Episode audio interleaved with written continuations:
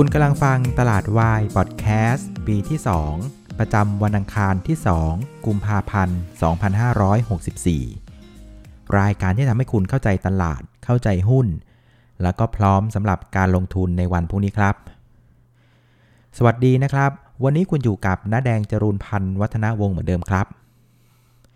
ครับเมื่อวานนี้ต้องขออภัยด้วยนะครับ พอดีว่ามีงานที่บริษัทนะครับเลยต้องเข้าไปประชุมในเมือง แล้วก็ประชุมกันซะยาวเลยนะครับ กว่าจะกลับมาที่บ้านนะครับ home studio เล็กๆ ของน้าแดงเนี่ย ก็คงจะดึกเกินไปนะครับ ก็เลยขออนุญาตเว้นวรรคไปสักหนึ่งวันละกัน ก็คงจะไม่เป็นอะไรนะ เพราะว่า ถ้าจะไม่ผิดคือแผนการเทรดของเราในวันจันทร์อะคือเป็นวันที่เราจะ wait and see เนาะเพื่อดูภาพตลาดก่อน แล้วก็เราจะมาดูแท่ง confirm กันในวันอังคารก็คือวันนี้เนาะฉะนั้นในภาพใหญ่ๆเมื่อวานนะคงไม่ได้มีอะไรมากเพียงแต่ว่าถ้าเกิดเมื่อวานนะใครเล่นหุ้นผมว่าอารมณ์นี้คงจะงงอยู่เหมือนกันเพราะว่าเมื่อวานถ้าสังเกตดูเนี่ยหุ้นที่เล่นนะครับมันเป็นหุ้นเขาเรียกว่าหุ้นเกรด A นะครับเบอร์ตองหุ้นใหญ่ทั้งนั้นเลยนะครับแต่ว่าพอวันนี้เกมเปลี่ยนเลยนะครับมาเล่นหุ้นกลางหุ้นเล็ก หุ้นซิ่งกันหมดเลย นะครับก็อาจจะมึนกันนิดนึง แต่ว่าผมว่าอย่างน้อยเนี่ยเราเริ่มเห็นภาพใหญ่ภาพดีแล้วว่าโอกาสที่เราจะเห็นเซตเนี่ยนะฮะกลับตัวเนี่ยผมว่าเริ่มเห็นเลือนเลือนลางๆ แล้วมีโอกาสละอ่าเดี๋ยวเรามาดูกันนะครับ วันนี้นะครับเซตอินดี x ก็ปิดบวกไปได้นะครับ 8 จุดนะครับปิดที่ 1,486 จุดนะครับแม้ว่ายังไม่ผ่าน 1,500นะไม่เป็นไรนะครับแต่ว่าในภาพรวมเนี่ยก็ถือว่าเป็นการปรับตัวขึ้นประมาณสัก 0.6%นะครับก็ถือว่า อ่าโอเคนะแม้ว่าจะแพ้เอเชียกับอาเซียนนะ วันนี้เอเชียเนี่ยบวกไป 1.3%นะครับแล้วก็อาเซียนเนี่ยบวกไป 1.3%เหมือนกันนะเห็นว่าเราก็ขึ้นเหมือนกันแต่ว่าเราขึ้นน้อยกว่านะครับประเด็นที่ทำให้เหมือนเหมือนกันในวันนี้นะครับ ผมว่ามันเป็นประเด็นทั้งโลกแหละนะครับ มันเป็นภาพที่ตลาดหุ้นทั่วโลกเนี่ย rebound กันนะครับ จากประเด็นในเรื่องของ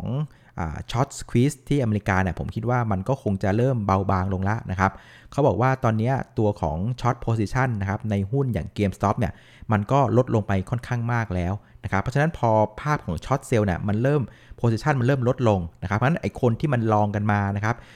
กลุ่มที่เป็น Reddit เรียกว่ากลุ่มอะไรนะ Wall Street Bets เนี่ยที่เรียกว่า long หุ้นกันมา ถือหุ้นกันมาเนี่ยตอนนี้มันก็ต้องอยู่ในในโหมดที่ว่า ต้องทำอะไรละ เพราะว่าในเชิงของเกมสงครามระหว่างรายย่อยกับกองทุนใน Wall Street อะมันก็เรียกว่าจบเรียบร้อยแล้วนะครับ คนช็อตก็เลิกช็อตไปละ เพราะฉะนั้นตอนนี้ทุกคนนะครับแก๊งนะครับ Wall Street Bet เนี่ยนะครับ Reddit เนี่ยนั่งอยู่บนหุ้นที่กำไรมันไม่มาไง อยู่ในหุ้นที่กำลังจะแพ้ในเชิงธุรกิจนะครับ เพราะว่าอะไรเพราะว่าในในเชิงของการซื้อขายเรื่องของเกมทุกวันนี้นะครับ มันก็เข้าไปสู่การซื้อขายผ่านออนไลน์กันเยอะมาก ถ้าบ้านใครมีตัวของ PlayStation นะตั้งแต่เวอร์ชัน4 มั้งเดี๋ยวนี้เขาซื้อเกมกันเนี่ยเขาซื้อกันออนไลน์แล้วนะเออไม่ต้องว่าเดินไปหาซื้อแผ่นที่ไหนสามารถกดสั่งซื้อนะครับผ่านตัวของเกมได้เลยนะครับในขณะที่ภาคของการเล่นเกมเองทุกวันนี้เกมคอนโซลเนี่ยมันก็เปลี่ยนไปเยอะมากนะครับ เมื่อก่อนสมัยเด็กๆ เรารู้จักอะไรกันครับ อาตาริใช่ไหม Family Computer Nintendo Sega ใช่ไหมครับ แล้วก็มีอะไรอีกนะ Game Boy ใช่ไหมครับ ตอนนี้เรื่องของเกมคอนโซลเนี่ยมันเริ่มเพลาๆลงไปเรื่อยๆแล้วนะครับ เด็กส่วนใหญ่เกิดมาเนี่ยก็เริ่มไปเล่นที่เกมบนมือถือซะหมดแล้วนะครับ เพราะฉะนั้นเนื้อธุรกิจอย่างตัวของเกมคอนโซลของ GameStop เนี่ยผมคิดว่ามันเป็นธุรกิจที่มันกำลังจะแพ้ละอันนี้พูดแบบตรงๆนะ แต่ว่าเพราะฉะนั้นในเกมของตลาดหุ้นน่ะนะครับฝั่งของรายย่อยเองน่ะมันก็เรียกว่าชนะกันไปประมาณหนึ่งนะเพราะฉะนั้นตอนนี้ทุกคนนั่งทับอยู่บนหุ้นที่ในเกมธุรกิจกำลังจะแพ้ เพราะฉะนั้นมันก็เลยกลายเป็นภาพที่ว่าเริ่มขายทำอะไรกันนะครับ เมื่อคืนเนี่ยตัวของ GameStop เนี่ยติดลบไปประมาณสัก 30%นะครับ เพราะฉะนั้นทุกคนก็กำลังคิดว่าใครลุกช้าเนี่ยสงสัยจะจ่ายรอบวงนะ อ่าก็เลยกลายเป็นภาพที่ขายทำอะไรกัน เพราะฉะนั้นความกังวลความผันผวนในตลาดหุ้นดาวโจนส์นะครับตลาดหุ้น NASDAQ S&P 500 ทั่วโลกเนี่ยก็เริ่มเบาบางกันลงไป เพราะคนกังวลมากว่าพวก fund ต่างๆ hedge fund ต่างๆเนี่ยจะต้องมีการขายหุ้นที่มีกำไรออก เพื่อเอาไปโปะขาดทุนของไอตัว หุ้น GameStop นี่เองนะครับเพราะนั้นตลาดหุ้นทั่วโลกก็เป็นภาพของการ rebound นะครับ แต่ว่าบ้านเราเนี่ยทำไมมันถึง rebound ได้สู้เพื่อนๆไม่ได้นะ คือคนอื่นเขา rebound แรงเนี่ยเรา rebound เพียงแค่ประมาณสัก 0.6%นะครับ ก็อาจจะบอกได้ว่าประเทศเราเนี่ยมันยังเป็นประเทศที่นักทุนต่างชาติอะยังไม่ค่อยรักเท่าไหร่นะครับ อย่างที่เล่าให้ฟังเมื่อเช้าเนี่ยพอไปค้นดูจะเห็นว่า นักทุนต่างชาติที่เขาขายหุ้นบ้านเราไปปีที่แล้วเน่ยเขาเริ่มมันไล่ซื้อหุ้นคืนกันประมาณช่วงพฤศจิกาธันวานะครับ จนสัดส่วนการถือหุ้นเนี่ยนะครับปรับตัวขึ้นเร็วมากเลยจาก 27%เไปแตะ 30%แล้วนะครับ ซึ่งไอ้ 30%เนี่ยนะครับมันคือระดับที่ก่อนที่โควิดจะบุกด้วยซ้ำไป คือประมาณปี 2019 นะครับ เพราะฉะนั้นจริงๆแล้วฝรั่งน่ะเรียกว่าซื้อหุ้นเรามาเรียกว่าเต็มเหยียดแล้วนะครับเขาก็เลยอะสบช่องตั้งแต่เรื่องของการทำกำไรกันลงมานะครับ ซึ่งตอนนี้นะครับระดับการถือหุ้นของนักทุนต่างชาติอะมันก็ลดลงแล้วนะครับจาก 30%ในช่วงสิ้นปี 63 นะครับ ตอนนี้มันถอยมันลงมาเหลือประมาณสัก 28.8%ก็ถามว่า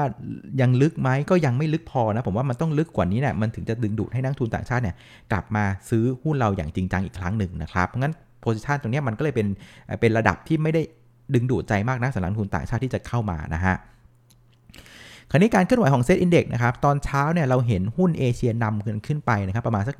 1%เราก็เอากับเขาด้วยครับ ตอนเช้าเราก็เลยเปิดกระโดดไปมาสัก 11 จุดนะครับ แต่ว่าสิ่งที่เห็นคือว่าเปิด 11 จุดปั๊บนะครับ ตลาดหุ้นเดินหน้าขึ้น ปรากฏว่าตลาดหุ้นบ้านเราเดินหน้าขึ้นได้เพียงแค่ 10 นาทีเท่านั้นเองนะครับ ตอน 10โมง10 นาทีเนี่ยนะครับ ขึ้นไปทำจุดสูงสุดที่ 1,496 จุดนะครับ ก็ยังไม่ผ่านพันห้านะ ไปได้สูงสุดแค่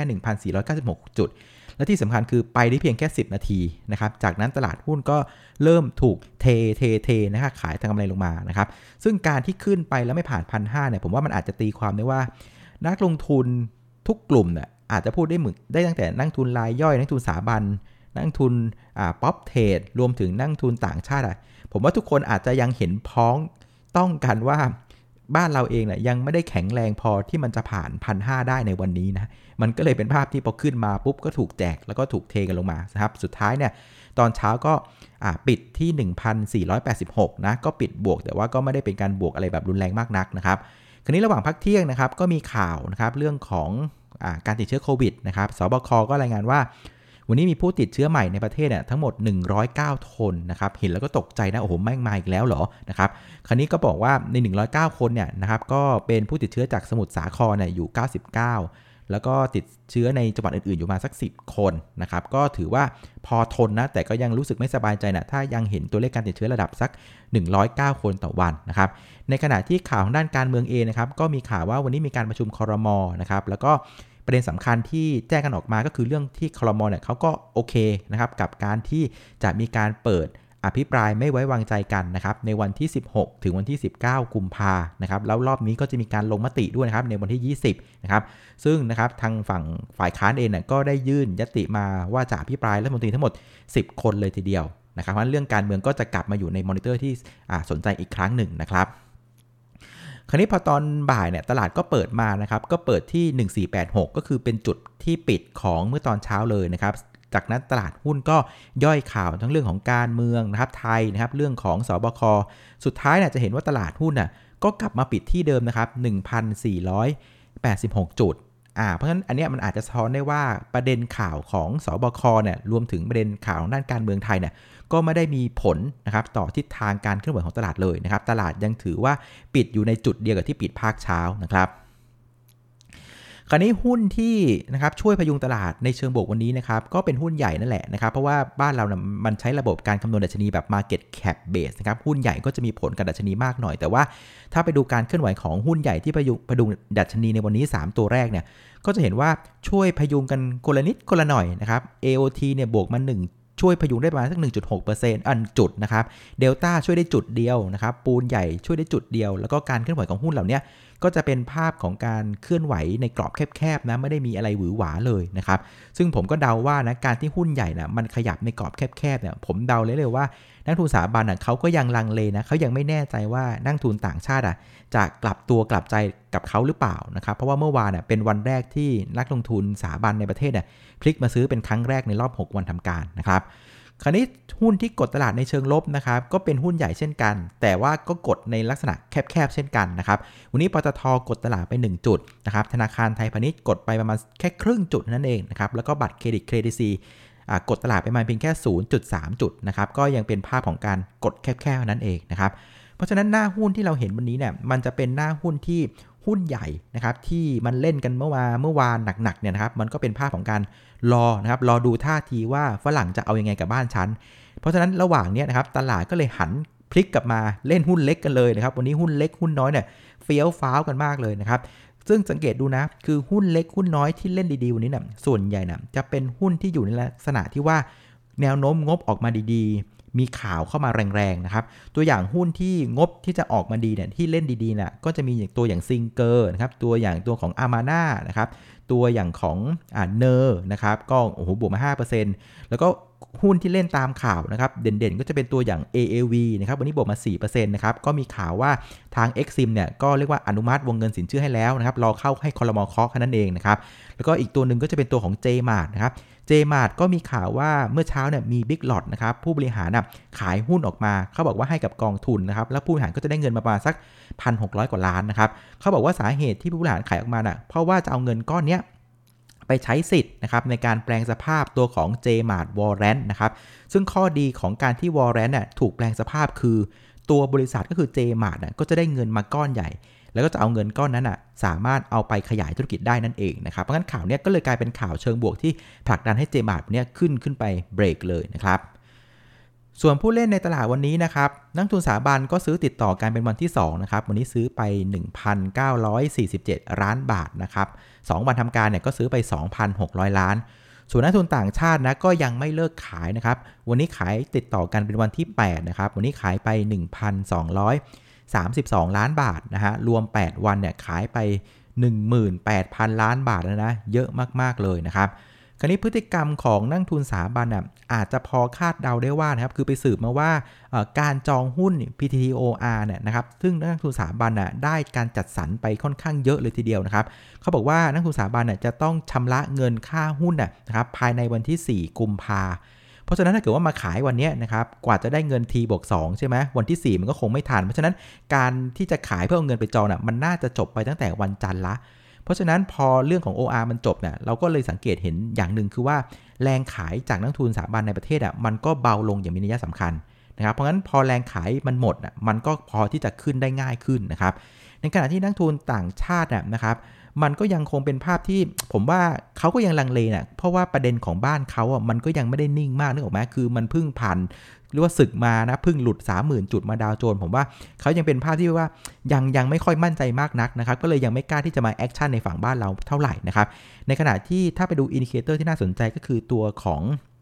Dollar Index นะครับ ปรากฏว่า Dollar Index นะครับ ซึ่งเป็นตัวที่สะท้อนตัวของอค่าเงินเขาดอลลาร์ว่ามันแข็งหรืออ่อนเนี่ย ปรากฏว่า Dollar Index เนี่ยมันยังคงปรับตัวขึ้นอย่างต่อเนื่องเลยนะครับ ซึ่งอันนี้มันก็อาจจะตีความได้ว่านักทุนสถาบันต่างประเทศต่างๆเนี่ยก็ยังเอาเงินเนี่ยไปพักไว้ที่เงินสดเงินดอลลาร์ซะส่วนใหญ่ นะครับเพราะงั้นถ้าเกิดว่าดอลลาร์มันยังแข็งเนี่ยมันก็ไม่มีประโยชน์อะไรที่จะเอาเงินเนี่ยมาใส่ในตลาดหุ้นสกุลอื่นที่มันกำลังอ่อนค่าลงเมื่อเทียบกับดอลลาร์นั่นเองนะครับ เพราะงั้นดอลลาร์ที่ยังแข็งแบบนี้มันก็ยังไม่ได้ดึงดูดให้เขาเนี่ยเอาเงินกลับเข้ามาในบ้านเราเอาพูดง่ายๆแล้วกันนะครับ ส่วนมูลค่าการซื้อขายวันนี้นะครับก็อยู่ที่ 77,000 ล้านบาทนะครับก็พอๆกับเมื่อวันก่อนหน้านะฮะ ส่วนประเด็นที่จะส่งผลต่อตลาดหุ้นบ้านเราในวันพรุ่งนี้นะครับ ก็มองว่ามีอยู่ 2 ประเด็นใหญ่ ๆ นะครับ ประเด็นที่ 1 ก็จะเป็นเรื่องของการเคลื่อนไหวของตลาดหุ้นในต่างประเทศนี่แหละนะครับ ก็ยังคงมีบทบาทอยู่นะฮะซึ่งตอนนี้ประมาณสัก6โมง40 นาทีนะครับ Dow Jones Futures เนี่ยบวกอยู่ประมาณสัก 238 จุด ก็บวกกันประมาณสัก 0.8%ก็ถือว่าเป็นอะไรที่โอเคนะสำหรับตลาดหุ้นบ้านเขานะครับ แต่อย่างไรก็ดีนะครับ ตัวของดอลลาร์อินดี x เนี่ยยังคงแข็งตัวอย่างต่อเนื่องนะครับ ตอนนี้อยู่ที่ 91.15 นะครับ เพราะฉะนั้นดอลลาร์อินดี x แข็งตัวแบบนี้นะครับความน่าสนใจของสินทรัพย์เสี่ยงในรูปแบบสกุลเงินอื่นนะครับ ก็ยังไม่น่าสนใจนักนะครับในมุมมองของนักทุนต่างชาตินะครับ